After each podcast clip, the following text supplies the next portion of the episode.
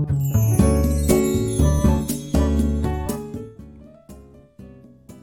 海正人の社労士ラジオ。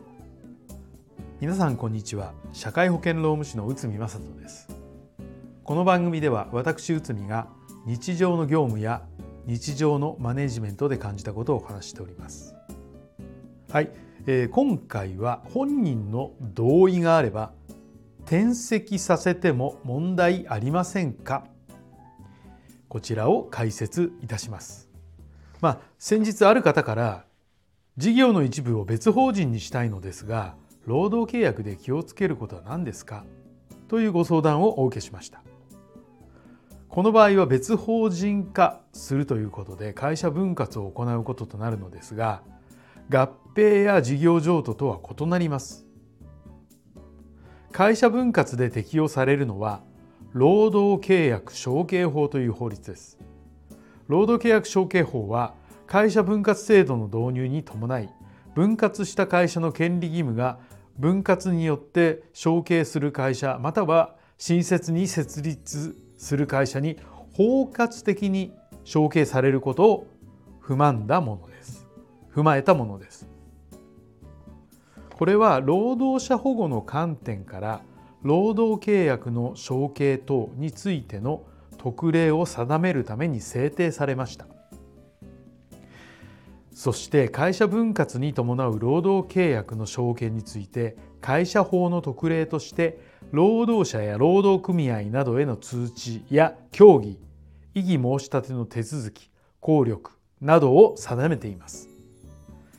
そして会社分割を行う場合は労働契約承継法の規定に従わなければなりません。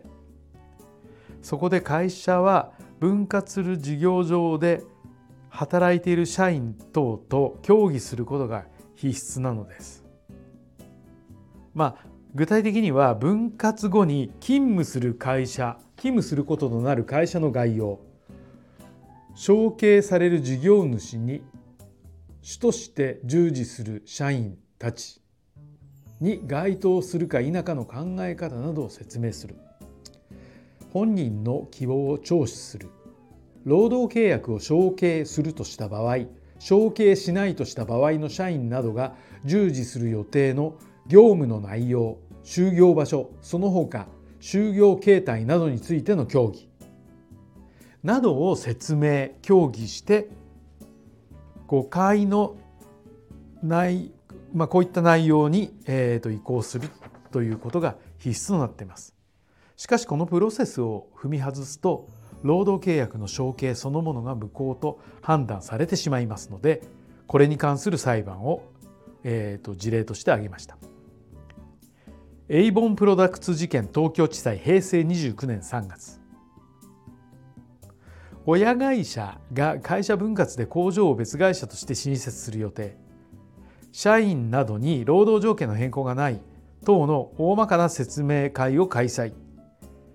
でその時 A は工場長としての間個別の話し合いが持たれまし持たれたが新会社への承継の選択を迫られただけで希望の聴取等などはなかった。その後、えー、新会社はえその後、えー、新会社会、えー、その後会社は解散となり A は転職の無効と地位継承未払い賃金の支払いを求めて裁判を起こしたと。そして裁判所は次の判断を下しました。承継法上の個別協議を実施したとは言えない。同意があれば承継に関する協議は重視していないという態度は協議していないことと等しい。本人の希望聴取の上協議すべきである。会社は会社分割の大まかな説明をしたが個別の話し合いは不十分だったとして転籍は無効であるとした。会社側が敗訴となった。会社は協議事項について承継されず事業に従事している労働者に対し分割会社の方針を説明し社員の希望を聴取した上で両当事者間で十分協議をする必要があると。こういったことになっております。はい、えー、とこれはですねあのまあケースバイケースといいますか、まあ、あのその分割の方法にもよ,、えー、よって異なりますがまあこういった流れということをちょっと考えていただければと思います。今回は本人の同意があれば転籍させても問題ありませんか？こちらを解説いたしました。本日もお聴きいただきありがとうございました。